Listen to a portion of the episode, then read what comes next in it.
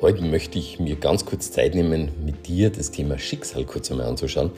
Ich habe nämlich am vergangenen Wochenende ein Seminar gehabt und da habe ich auch ältere Seminarunterlagen von mir kurz präsentiert.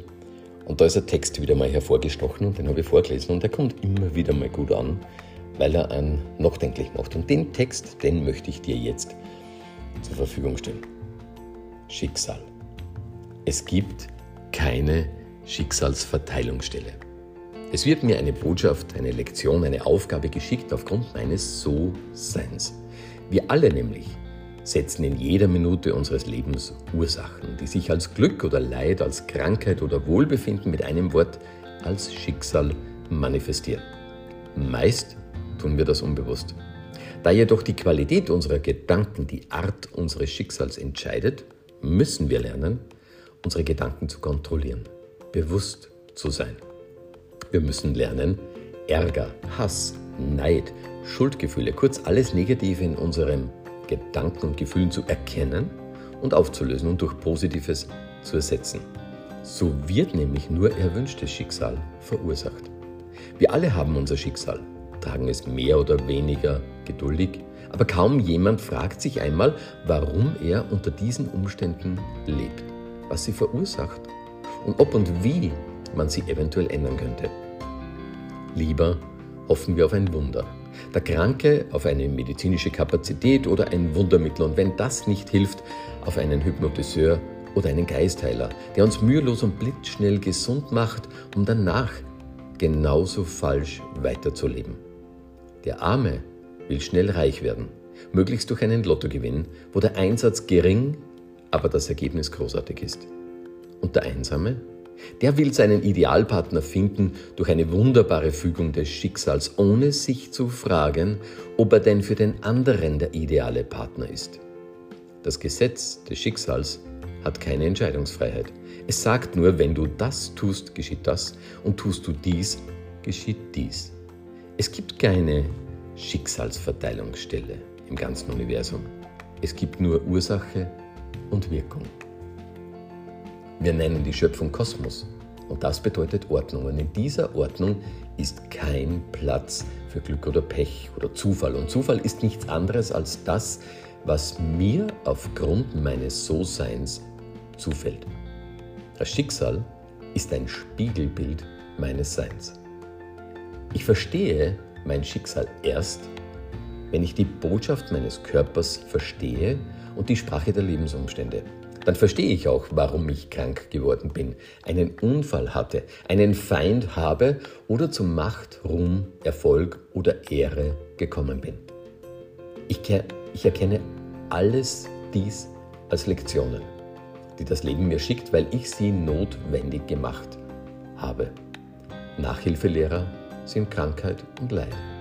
Ganz gleich, was das Schicksal mir schickt, alles sind nur Chancen zu lernen, alles will mir nur helfen und dienen und so erkenne ich die Wahrheit. Alles ist gut, so wie es ist. Das heißt nicht, dass es so bleiben sollte, aber im Augenblick ist es das Beste, um mir zu helfen, das Richtige zu tun. Ich lerne das Schicksal verstehen. Dann erkenne ich, dass alles mich nur zurück zur Einheit führen will. Einheit ist ohne Ehrlichkeit nicht möglich. Ehrlichkeit heißt Wahrhaftigkeit, Achtsamkeit und Bescheidenheit. Denn Bescheidenheit kommt vom Bescheidwissen. Und wer Bescheid weiß, ist meist auch bescheiden. Nur wenn ich ehrlich bin, kann ich die eine Wahrheit in allem erkennen. Und damit wird Schicksal überflüssig. Weil jeder bekommt also vom Schicksal das, was er verursacht.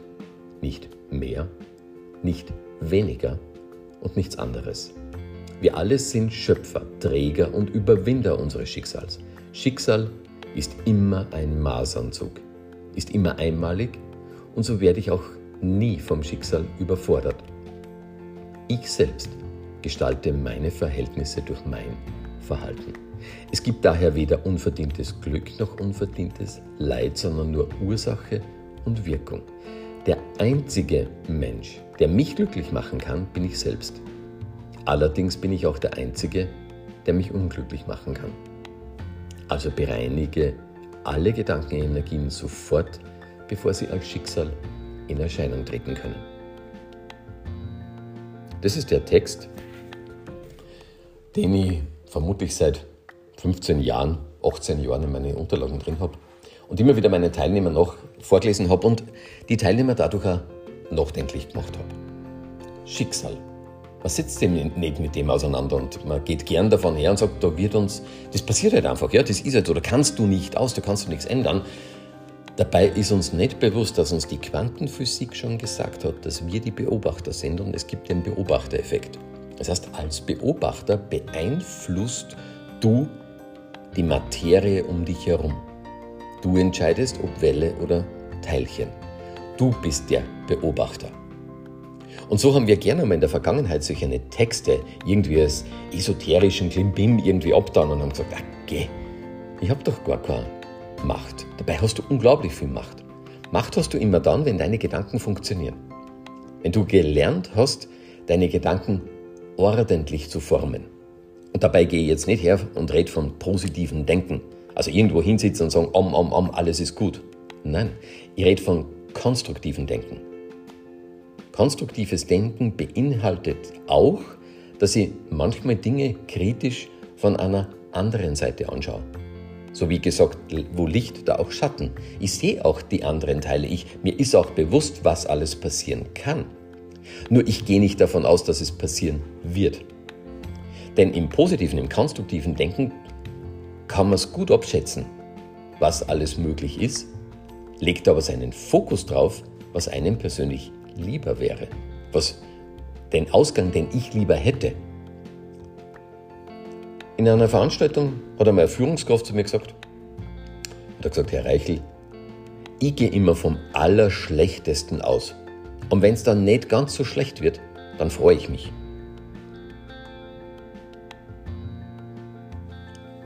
Was soll ich da drauf sagen? Eigentlich müsste ich drauf sagen, du bist ein ganz schöner Trottel. Warum?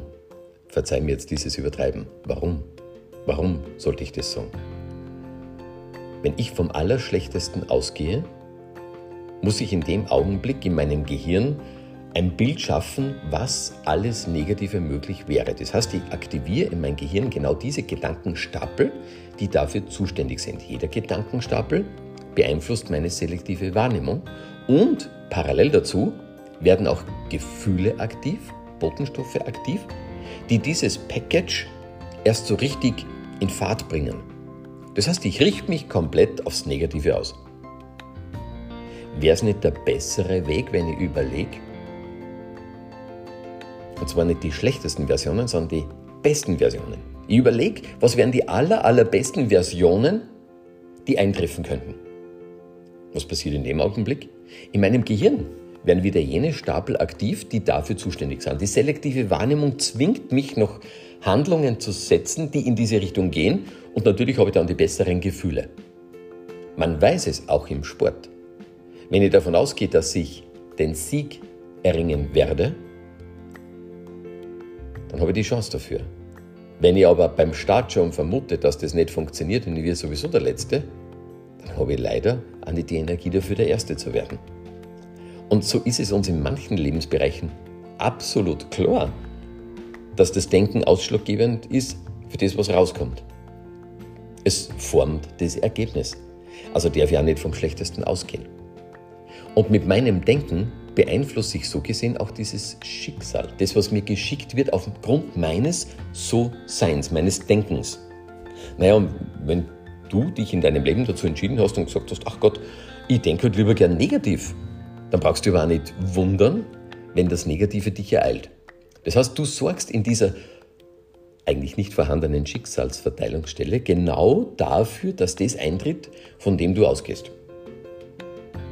Aus dem Grund empfehle ich auch immer wieder meine Teilnehmer, her, herzugehen und zu sagen, okay, ich übernehme die Kontrolle.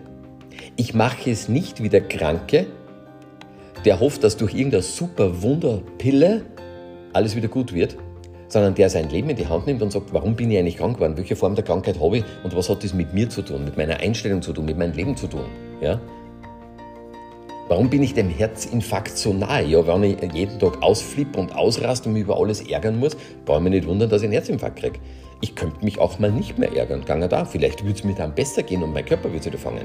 Aber nein, da laufen wir lieber zum Arzt, lassen wir uns ein paar Tabletten geben, Blutdruck senkend und was auch immer, damit es mir nicht gleich reißt. Und nimmt in Kauf, dass die ganzen Nebenwirkungen letztendlich irgendwann einmal früher oder später mein Leben versauen. Ich verzichte aber auch nicht auf den Schweinsbraten und auf das fetteste Essen. Und auf McDonald's und Pipapo. Oder in einem anderen Lebensbereich. Wo jemand, der einfach nicht vermögend ist, der sagt, ich bin arm, der hofft, dass er im Lotto gewinnt und jeden Tag oder jede Woche rennt er zur Trafik und kauft sich einen Lottoschein, weil endlich kriege ich hoffentlich die Million. Und dann geht es da so, wie den vielen Lottogewinnern, die noch fünf Jahren weniger haben wie vorher. Und das passiert 90 Prozent der Lottogewinner. Es gibt Studien darüber und das ist grausam. Wenn ich in meinem Leben mehr Geld haben möchte, dann überlege ich, wie ich es machen kann. Und jeder hat die Möglichkeit, mehr Geld zu machen. Und das braucht man nicht mit einer linken Aktion machen, das lässt sich mit redlicher, unterschiedlichster Form der Arbeit, unter Anführungszeichen, Hobbyfreude, lasst sich das machen. Das geht. Und der Einsame mit dem Idealpartner?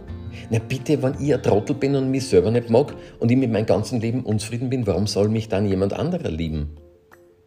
War das nicht logisch?